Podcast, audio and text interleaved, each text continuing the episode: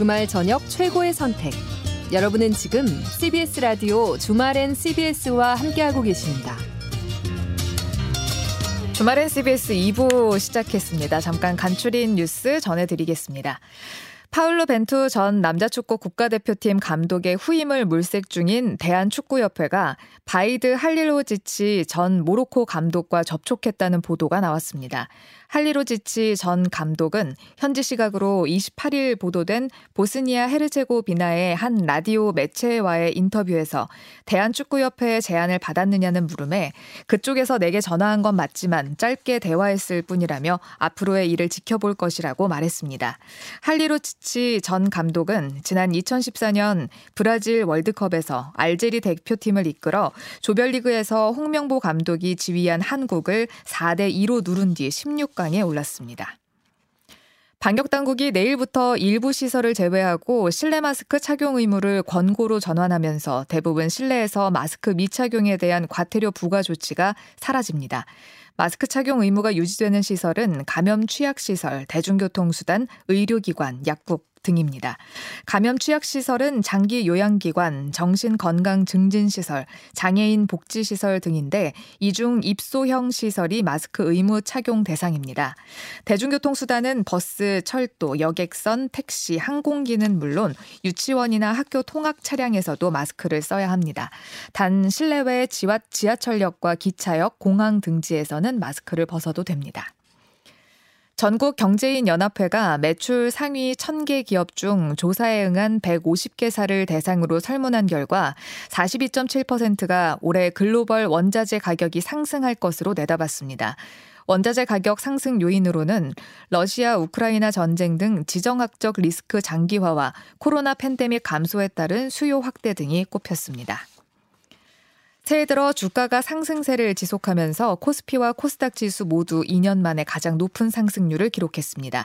한국거래소에 따르면 지난 27일 코스피는 2484.02, 코스닥 지수는 741.25로 각각 장을 마치며 지난해 말보다 10% 안팎 정도 올랐습니다.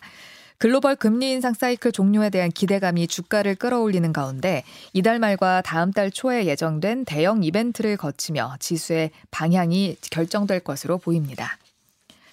예술인에게 보수를 지급하지 않는 등 불공정 행위를 한 업체가 시정명령을 이행하지 않으면 정부가 문예기금 등 재정 지원을 중단하기로 했습니다. 월요일인 내일은 중부지방을 중심으로 아침 기온이 영하 10도 안팎으로 떨어져 추위가 계속될 것으로 보입니다.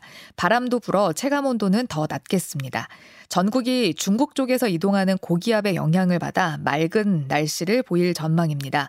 미세먼지는 원활한 대기 확산으로 전 권역이 좋음 또는 보통으로 예상됩니다.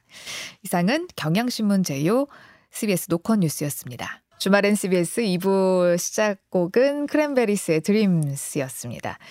어, 커피 쿠폰 드리고 우리 2부로 넘어갈까 봐요. 4038번님, 안녕하세요. 오늘도 채널 고정. 연미님도 화이팅 하세요. 이렇게 응원 문자 남겨주셨는데요. 오늘은 진짜 뭐, 이유 없이 이분 드리고 싶더라고요. 4038번님. 어, 그리고 우리 문예은님, 샬롬. 이렇게 보내주셨는데, 어, 이분께도 그냥 드릴게요. 가끔 그럴 때 있어요. 누군가 나에게 따뜻한 인사 한마디 나눴을 때, 아, 세상을 다 가진 것 같고 밥을 먹지 않아도 너무 배부르고 이럴 때 있거든요. 오늘은 이 두 분이 저에게 인사를 나눠주셔서 커피 쿠폰 챙겨드리고, 어, 우리 국제뉴스 들으러 가겠습니다. 어, 샵 1212고요. 단문 50원, 장문 100원의 정보 이용료 있습니다. 레인보우 게시판도 활짝 열어놓겠습니다. 자, 우리 Deep and Wide로 넘어가죠.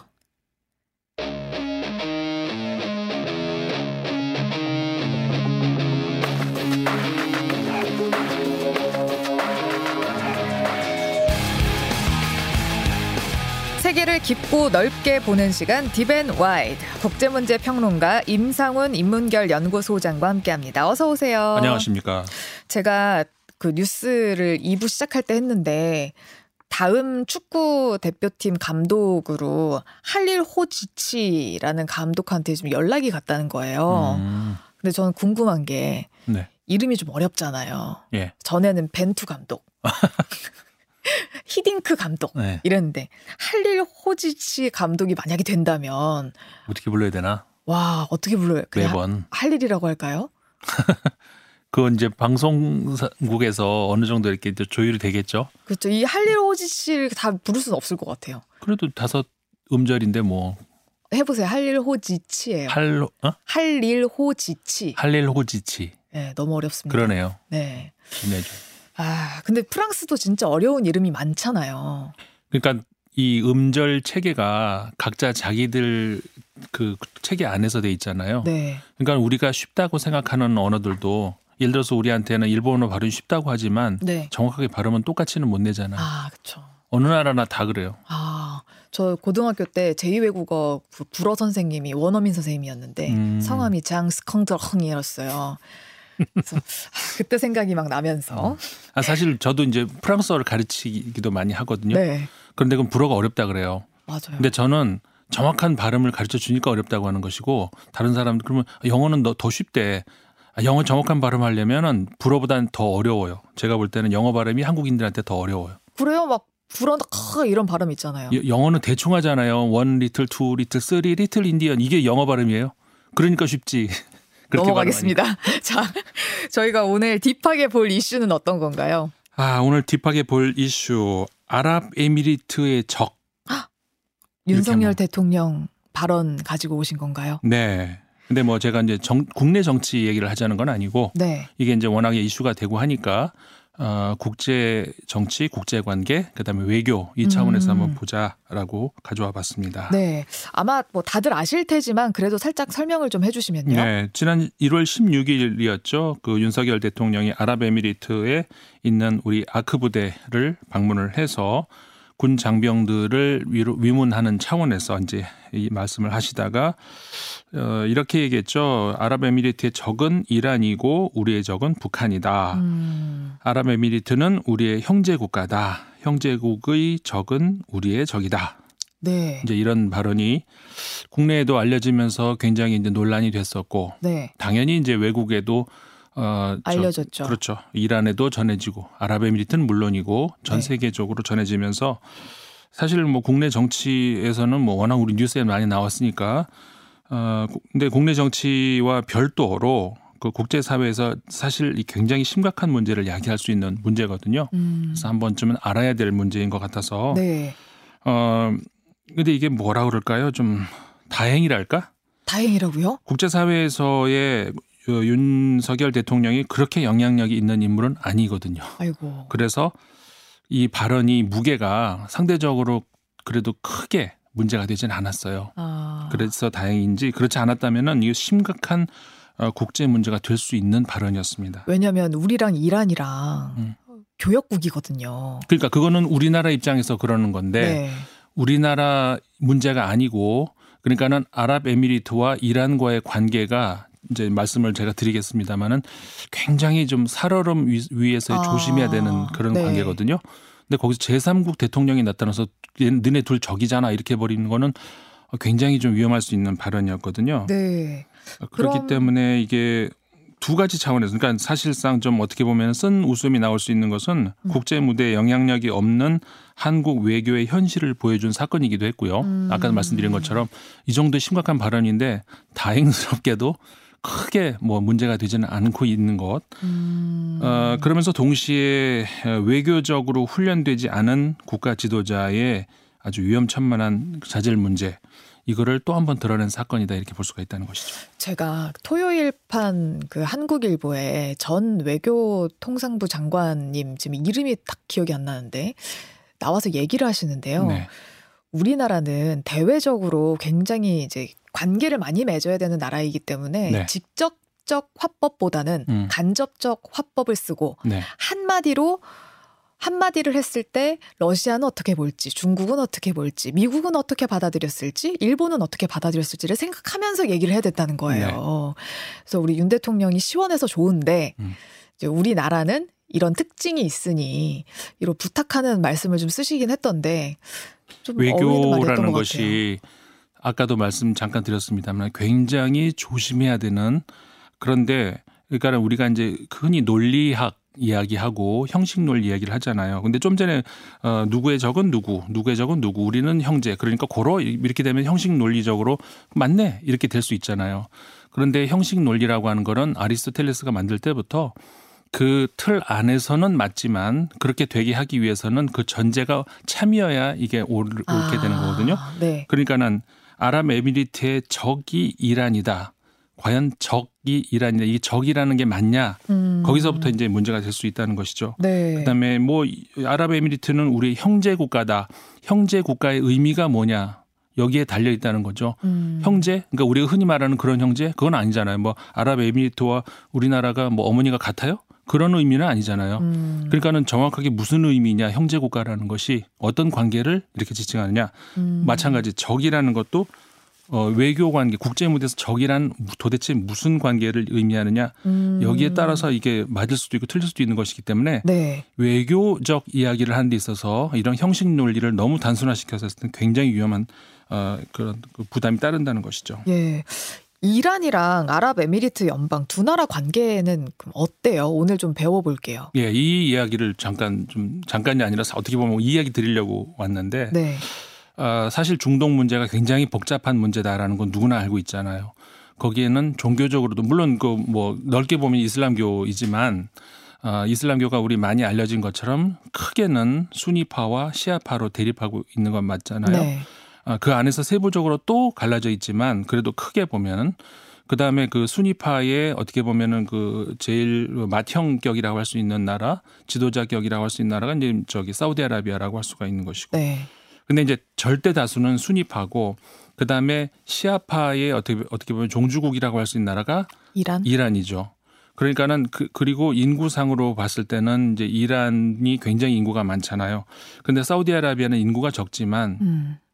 석유라고 하는 것으로 무장이 돼 있고 미 친미 국가로서 영향력이 또 무시할 수 없고 그다음에 이 순위파가 사우디아라비아 사우디아라비아만 있는 것이 아니라 대부분의 국가 터키도 음. 그렇고 네. 이집트도 그렇고 대, 뭐 대부분 국가들이 이 순위파가 훨씬 절대적으로 많다는 것이죠. 음. 이 순위파와 시아파의 뭐 교리적 차이 이런 거는 우리가 뭐 다음 다른 기회에 하기로 그거 더 쉽게 설명할 수 있어요.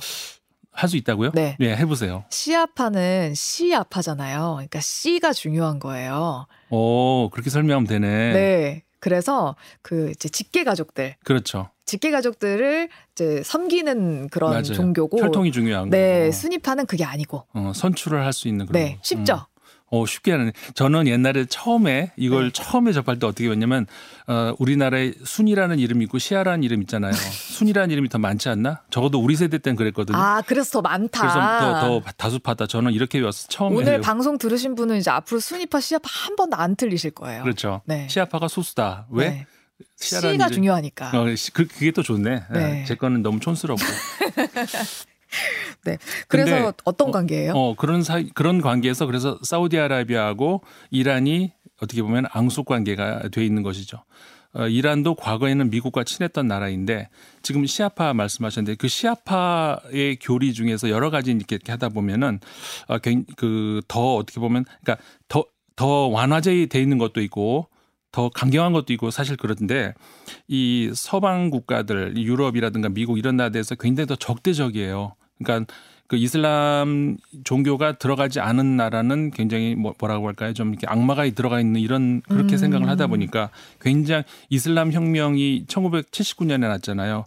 호메이니용이 들어선 뒤로는 미국을 포함해서 이런 나라들 굉장히 적대 국가 음. 취급을 하고 당연히 미국도 그러니까는 이란에 대해서 그때부터 적성 국가가 이제 그렇게 분류가 되는 것이죠. 네. 그러다 보니까는 어 이란과 사우디아라비아는 사이가 안 좋을 수밖에 없고 음. 그 뒤로 이란은 계속해서 어 미국으로부터 경제적 제재를 받고 있는 상태에서 거기도 음. 석유가 있고 뭐 다 있지만 굉장히 경제적으로 수십 년간 좀 어렵게 살고 있죠. 근데 이 아라비아 반도에 있는 조그마한 나라 그 아랍에미리트 연방 같은 경우에는 수니파 다수의 국가인데 그러다 보니까 당연히 사우디아라비아와 가깝고 네. 그다음 민족도 다르고 여기는 음. 아랍 민족인데 이란은 페르시아 미- 어, 민족이잖아요. 아, 네, 네, 맞아요. 그러니까는 민족적으로도 다르고 문화도 이제 다르고 종교만 종교도 근데 그 그러니까 아까 말씀드린 건 좀 다르고. 네. 근데 그런 상황에서 아 그러면 아랍에미리트는 사우디아라비아 편이겠네 이렇게 생각할 수 음. 있는데 사실 아랍에미리트는 그 아라비아 반도에서 이렇게 그 페르 아요 용어도 사실 중요한 저는 어떤 바다 이름 있잖아요. 네. 여기다가 무슨 국가 이름 같은 거 안 넣었으면 좋겠어요. 아. 공평하게 그냥 그냥 뭐 그러니까 이게 동해 서해 이런 것도 우리 쪽에서 보면 그치 동해지만 저쪽에서 기준점에 보면 따라 서쪽이고. 다르잖아요. 그러니까 이거 좀 다르게 태평양 이런 거는 그냥 아무도 불만 없잖아요. 네. 이거를 무슨 일본해라 그러고 동해라 그러고 그러지 말고 그랬으면 좋겠는데 여기도 아라비아만 페르시아만 어떻게 부르냐에 따라서 굉장히 발끈해요. 어. 아무튼 그러니까는 그쪽만 네. 그 그거를 바로 좁은 그 호르무즈 해협을 이게 사이에 두고서 가까이 붙어 있다 보니까 어 경제적으로 굉장히 그 아주 가까워요. 음. 그리고 이란 같은 경우에는 지금까지 미국의 그 경제 제재를 계속 받았다고 말씀드렸잖아요. 핵 그러- 때문에. 네, 네. 그러다 보니까는 그 전부터 네. 최근엔 핵 때문에 이제 더 그렇고 그렇죠. 네. 그러다 보니까는 어, 숨통이 꽉 막혀 있는 그 이란 입장에서는 바로 옆에 있는 이 아랍에미리트가 그나마 좀 숨통을 틀 수 있는 그런 곳이에요. 음. 아랍에미리트는 조그마한 인구도 적고 이런 나라인데 바로 옆에 진짜 좁거든요. 여기 호르무즈 해협은 바로 네. 너머에 큰 어떤 그 이란이라는 큰 나라가 있다 보니까는 안보상으로도 이 서로 잘 지내지 않으면은 맞아요. 위험할 수 있는. 그러니까 두 나라는 서로 간에 경제적으로나 굉장히 필요한 나라예요. 맞아요. 우리나라한테도 사실 그 호르무즈 해협이 되게 필요하거든요. 그렇죠. 이거 전 세계적으로 다 그렇잖아요. 네. 석유도 석유가 그쪽으로 빠져나오는데 그래서 그들이 좀 친하게 지내주면 우리는 더 그렇죠. 좋아요. 그쪽이 좀 조용해야 우리한테도 네, 편하고. 맞아요. 이제 그런 상황에서 어 1년 딱 1년 됐는데 작년 초에 1월 달에 그 아 이것도 이 예멘이라는 그 사우디아라비아 끝쪽에 있는 예멘 안에도 굉장한 분쟁이 있잖아요. 우리나라의 음. 난민 뭐 이런 문제도 한참 네. 있었잖아요.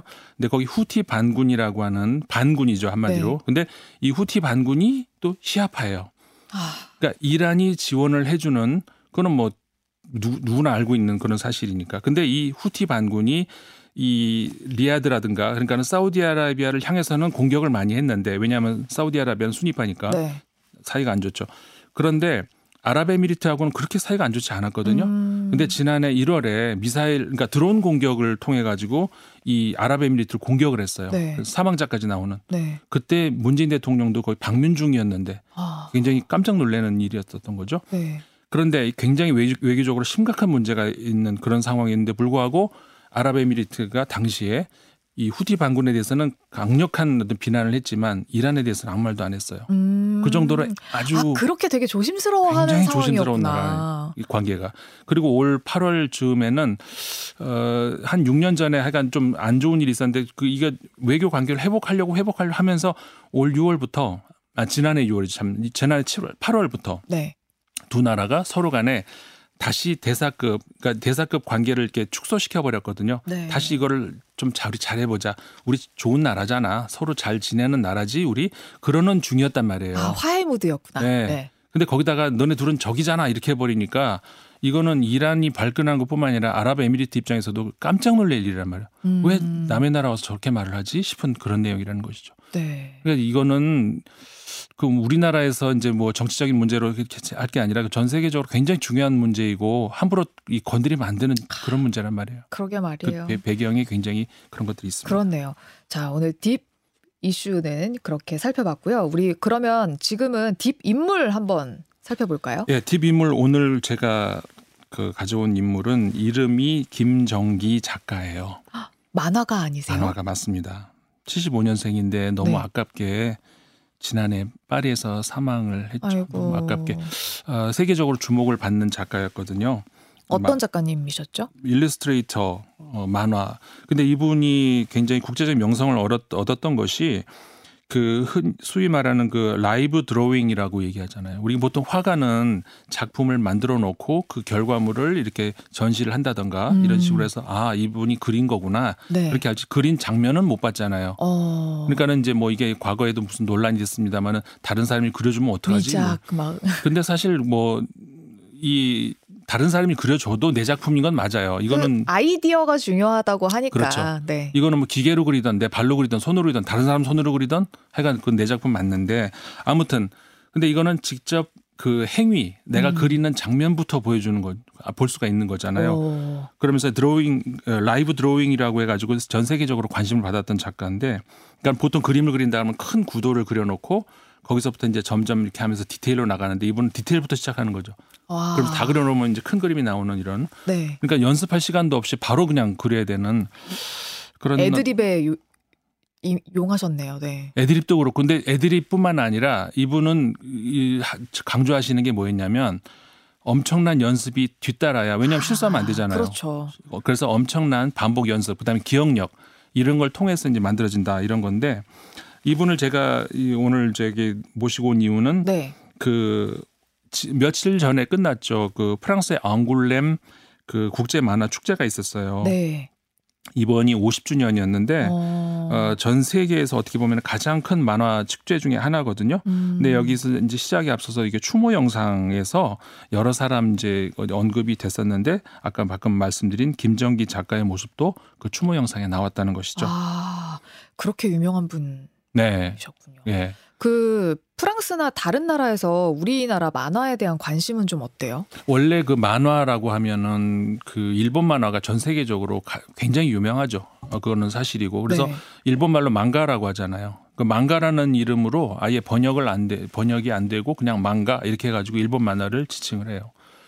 그래, 그런 이제 전 세계 무대에서 한국 만화는 별로 관심을 못 받았는데 최근 한 10여 년 사이에 급속도로 우리나라 과- 만화가 관심, 관심을 끌기 시작을 했어요. 와. 그러면서 어 이제 망가가 아니라 만화 이렇게까지 예 그냥 번역을 안 하고 이야기를 해요. 우리 옛날에 샹송 그러면은 샹송이 노래란 뜻이지만 네. 그런 그 일반 명사로 안 쓰고 프랑스의 대중음악이란 뜻으로 샹송이라고 썼잖아요. 네. 그런 것처럼 만화라는 것을 번역을 안 하고 한국의 만화를 그냥 만화라고 불러요. 서양에서도. 아.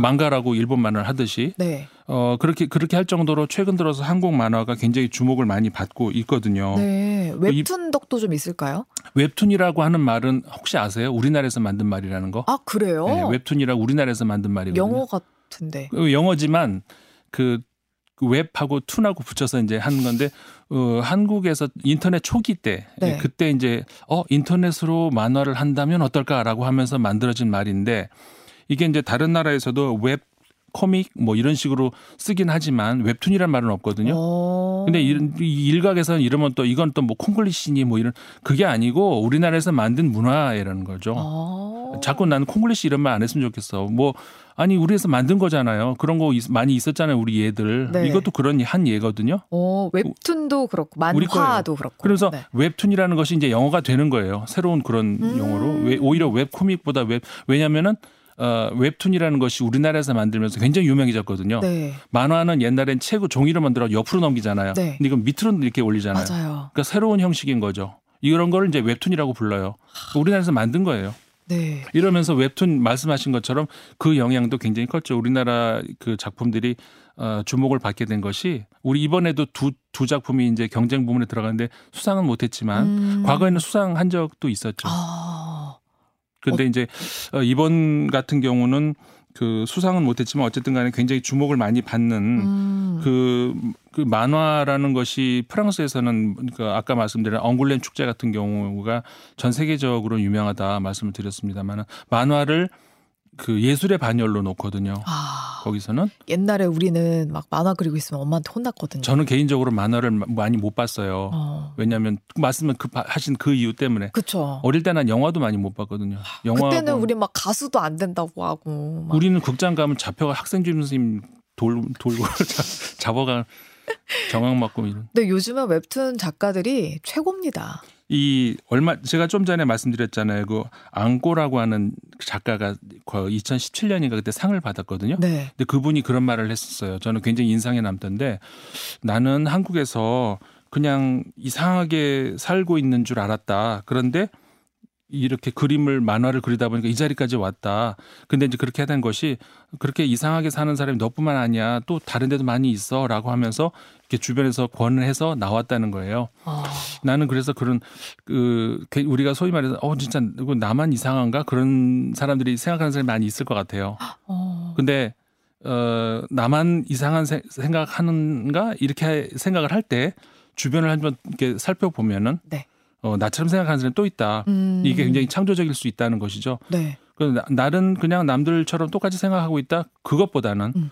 어, 나만 좀 이상한가 봐라고 할 때 아 이거는 기질이 있다. 아 오히려 가능- 그렇게 생각을 하는 가능성이 있다. 이거는 굉장히 창조적일 수 있다. 그리고 나 혼자가 아닐 수 있다. 전 세계 뒤져보면 그러니까는 이분도 그렇게 해서 이제 그 앙골렘까지 가서 상을 어. 받은 게. 것이고 근데 또 어, 어떻게 생각해 보니까 나 혼자면 너무 좋을 것 같아요. 그렇죠. 나 혼자만 잘하면. 나 혼자면 잘하면 더 좋죠. 근데 어, 나와 비슷한 생각을 하는 사람을 만나면 그걸 또 인정을 받으니까. 맞아요. 그럼 또 신나죠. 네. 네. 그러니까 남들이 다 인정하는 거를 인정받는 거에 너무 집착을 안 했으면 좋겠어요. 음. 남들이 안 하는 거에서 뒤집어보면은 나를 인정해 주는 사람이 또 나오거든요.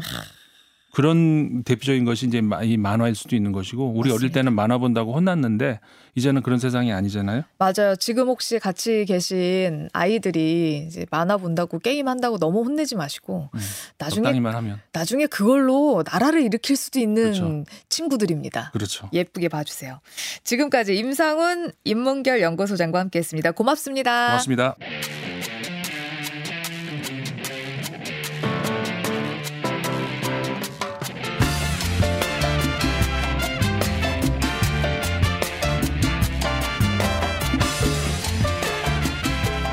세상과 시간의 흐름을 음악으로 기념하는 히미넴의 음악 달력 시간입니다. 주말엔 CBS의 에미넴 이미윤 동아일보 음악 전문 기자 나오셨습니다. 안녕하세요. 네, 안녕하십니까. 예쁘게 이발하셨네요. 네, 이발했습니다. 네, 보기 감사합니다. 좋습니다. 아, 감사합니다. 예. 네. 자, 어려 기분. 좋게 시작을 해보죠. 네. 오늘은 어떤 날을 기념합니까? 오늘은 총기로부터 좀 자유로운 날로. 아. 어, 요즘. 미국에서 사고가 너무 잦아요. 와, 진짜 새해 시작된 지 얼마 안 됐는데 벌써 몇 건이 일어나는지 모르겠어요, 정말. 아, 이게 무슨 일이에요, 정말. 그러니까요. 네. 큰일 났습니다, 정말. 최근에 요즘- 정말 미국에서 아시다시피 잇따르는 총기 난사 사건에 즈음해서 총기에 의한 폭력에 좀 반대하는 곡들을 골라 음, 봤어요. 잘하셨습니다. 네, 아무래도 총기 소지 자유가 있는 이례적인 국가 이니만큼 미국에서 이제 뭐 이런 사건 사고도 많고 이와 관련된 곡들도 사실은 꾸준히 나오고 있어요. 아, 네. 베트남전 포함해서 전쟁에 반대하는 이런 반전 평화의 노래도 넓은 의미에서 보면 여기에 해당될 수도 있을 것 같은데요. 음, 뭐 그래미 어워드, 아메리칸 뮤직 어워드, 빌보드 뮤직 어워드 같은 이런 시상식에서도 어, 곧잘 이제 사회적인 메시지 표출하는 장이 되기도 하는데 여기에서 불린 관련된 노래들도 있어서 한번 준비를 해봤습니다. 네. 요즘 진짜 총기와 관련된 사건 사고가 끊이지 않고 나오고 있는데 네, 그 노래도 꾸준히 나왔다면서요. 다양한 장르에서 네. 여러 곡이 나온 건가요? 맞아요. 얼핏 보면 이제 폭력을 조장하는 듯한 듣고만 음. 있어도 막 아드레날린이 솟구치는 락이나 힙합 장르의 곡에서도 사실은 이런 어, 폭력 총기에 관한 폭력에 대해서 반대하거나 그 희생자들을 추모하는 곡들이 계속해서 나왔는데요. 음, 뭐 일례로 메탈리카와 항상 경쟁 구도를 그 형성을 하는 거의 30년째 경쟁 구도인데 메가데스의 1993년 곡 99 Ways to Die라는 곡이 있습니다. 와, 이름이 둘 다 되게 강력하네요. 그렇죠. 예. 네, 메탈리카는 뭐 메탈과 아메리카의 합성어가 네. 되겠고 네. 메가데스는 사실 어, 이 팀명 자체가 어떤 인류의 위기라든지 이런 거가 관련이 되어 있어요. 음, 사실은 이 메가데스가 메가라고 하면 이제 보통 뭐 million, 음. 백만 이런 걸 뜻합니다. 그래서 메가데스는 그 핵 전쟁에 의한 그 미래에 발생할 수 있는 사망자 수 음. 이걸 100만 명 단위로 계산하는 단위예요. 1메가데스. 핵전쟁으로 100만 명이 죽었을 때. 이름이 너무 무섭습니다. 어, 그러니까 사실은 인류에 대한 경고죠. 네. 팀명 자체가. 예. 음. 이 1993년 곡 중에 이제 99가지 죽는 방법이라는 곡이 있는데 여기 이 곡 자체가 이제 사실 총기 소지 그리고 이 총기 소지가 가능하게 하는 미국의 이제 수정헌법 제2조가 있죠. 음. 여기에 대한 강력한 반대를 담은 그런 음. 곡입니다. 네. 2018년에 이제 사실 세계를 충격에 빠뜨렸던 어, 고교 총기 난사 사고가 잇따라 일어났었는데 예. 미국 플로리다주의 파클랜드에서 이제 이런 사고가 있었습니다. 예. 이 뒤에 이제 음악가들이 목소리를 많이 높였었는데요. 생존한 고교생들이 이제 주최를 했던 추모 무대에 쟁쟁한 아티스트들이 자발적으로 참여를 했었어요. 음. 여기 이제 뭐 록밴드 폴아웃 보이라든지 래퍼 G- G-Eazy라든지 또 팝스타 비비 렉사라든지 안드라데이 래퍼 커먼 또 마일리 사이러스 래퍼 빅 맨사 뭐 아리아나 그란데 이런 분들이 참여를 해서 다양한 노래를 부르면서 추모와 폭력에 대한 어 반, 반대 목소리를 어, 높였습니다. 추모를 반대하는 건 아니고 추모를 하고 네. 폭력 반대 목소리를 높였습니다. 맞아요. 근데 진짜 생각해 보면 미국은 총기 소지가 가능한데 네, 우리나라 생각해 보면 음. 총기 사고가 잘 없잖아요. 없죠. 총 자체가 거의 없기 때문에. 없기 때문에 네. 그러니까 이렇게 안타까운 영혼들을 보내지 않으려면 네, 총을 없애는 게 맞는 것 같은데 우리 생각에는 그래요. 그렇죠. 네. 근데 사실 뭐 아시다시피 뭐 미국 그 의회에 대한 뭐 총기 협회 뭐 로비 같은 것들이 그러니까 공공연하게 이루어지고 있고. 근데 그러면은 결국에 총기 협회에 잘 뜨자고 지금 이 많은 사람들이 죽어나간다는 얘기 아니에요. 아, 그렇죠. 사실 뭐 아시다시피 뭐 미국이란 나라 자체가 음. 뭐 어떻게 보면 총으로 개척된 나라이기 때문에 뭐 네. 이런저런 논리들이 있어요, 사실. 근데 뭐 아, 아, 이렇게 많은 사건이 일어나는 마당에 어, 설득력을 점점 잃어가고 있지 않나 네. 싶습니다. 사실 조금 전에 이제 2018년 얘기를 드렸는데 네네네. 이때 이제 March for Our Lives라는 우리의 삶을 위한 행진이라는 운동이 펼쳐졌었습니다. 그 굉장히 분기점이 된 해인데요.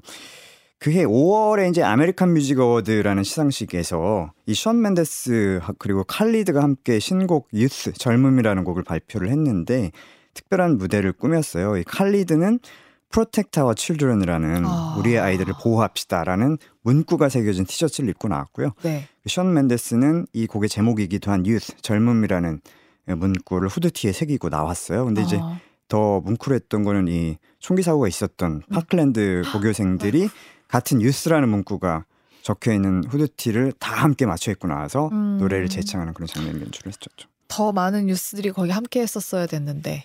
그러니까요. 예. 네. 참이 뜻과 달리 의미심장한 무대였었을 것 같은데 네. 참이 총기 사고로 아직 꼽히지도 못한 아이들이 죽고 이런 네. 걸또 참 사회 문제가 계속 되는데 이것도 해결 안 되는 거 보면 정말 이 그렇죠. 미국 사람들도 너무 답답할 것 같아요.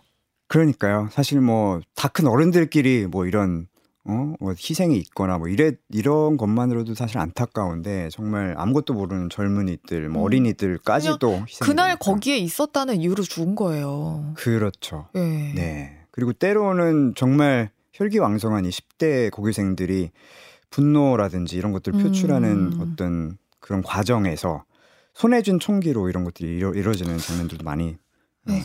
나오고 있어서 네. 사실 뉴스라는 곡 자체가 션 맨데스가 애당초에 2017년 영국 맨체스터에서 있었죠 아리아나 그란데 콘서트장에 폭발물 아 맞아요. 네. 여기에서 이제 영감을 받아 쓰기 시작했는데 마침 미국에서 잇따라서 이제 고교에서 이런 안타까운 사건들이 잇따르는 소식을 접한 다음에 이 칼리드라는 싱어송라이터와 의기투합을 해서 음악으로 우리가 한번 작은 변화를 일으켜보자 음. 합의해서 이런 노래 만들고 이런 무대까지도 음. 어, 꾸미게 됐습니다. 사실 예. you can you can take my youth away.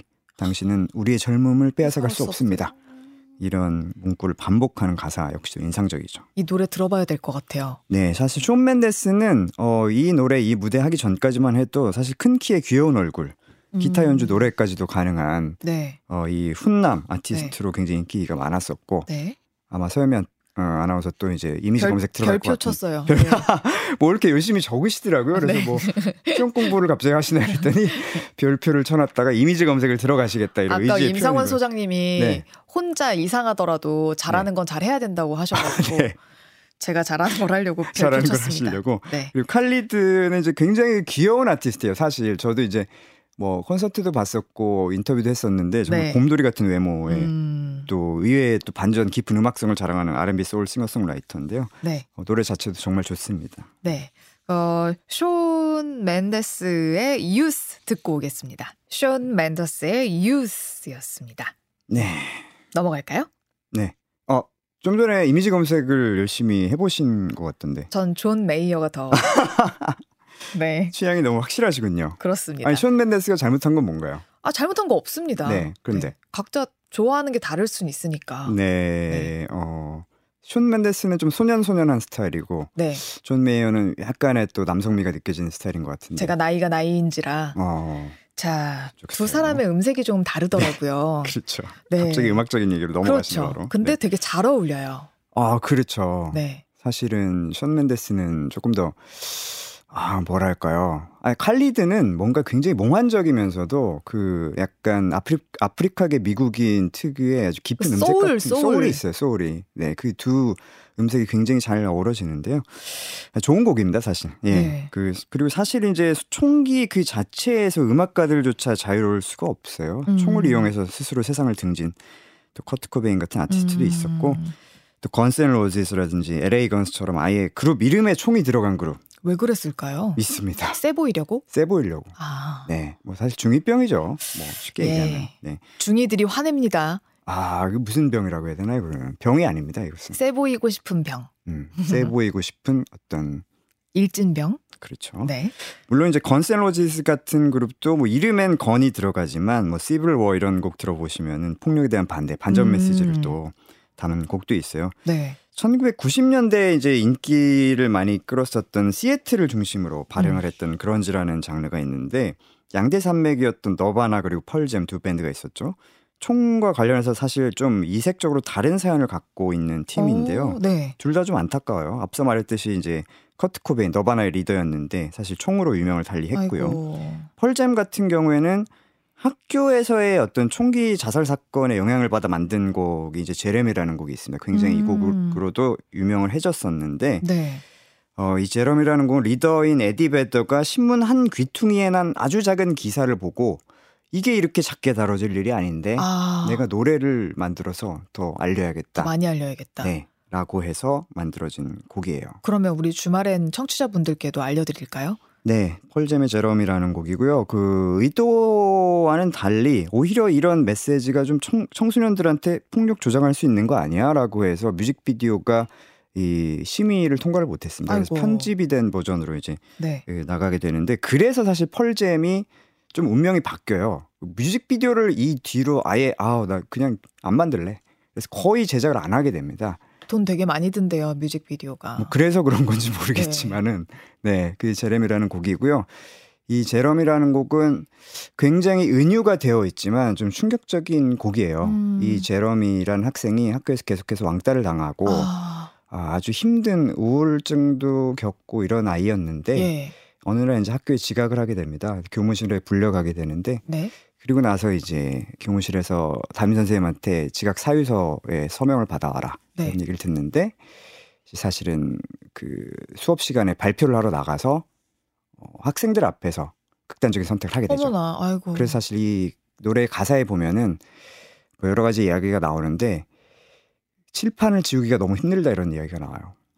네, 어. 그런 사연을 담은 제럼이라는 곡입니다. 네. 사실 그 정도로 이런 청소년들이 총기를 집에 왜냐면 총기가 합법적으로 소지가 되어 있기 때문에 네. 안타까운 일들이 계속 벌어지고 있는 거거든요. 맞습니다. 자, 펄잼의 제러미 듣겠습니다. 와, 제러미 들었어요. 네. 근데 목소리가 그렇게 젊어 보이지는 않아요. 네, 아주 젊을 때 만든 네, 펄잼의 곡이에요? 데뷔 앨범 10에 실린 곡입니다. 아, 20대 때. 네. 네, 오. 워낙에 이게 목소리가 허스키해 가지고 네, 굉장히 매력적이죠. 근데 저는 요즘에 더 네. 글로리라는 작품 혹시 보셨나요? 아, 저 보진 못했습니다. 화제죠, 아, 요즘에. 그 화제의 중심인데 음. 드라마에서 그런 얘기를 해요. 그때 죽어버리지 그랬어. 그러니까 누구 좋으라고 라고 얘기를 합니다. 음. 그러면서 진짜 독하게 살아남아요. 아, 살아야 돼요, 여러분. 맞아요, 맞아요. 네. 아까 처음에 들려드린 그 유스라는 곡의 메시지도 바로 그거예요. 음, 이 너무 고통스러운데 이 고통을 나는 분노나 미움으로 바꾸지 않겠다 이런 메시지입니다. 네.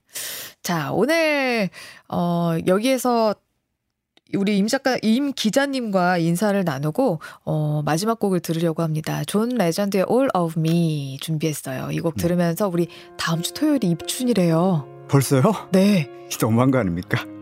봄에 입구에서 네. 만나요, 여러분. 네, 오늘도 고맙습니다. 감사합니다.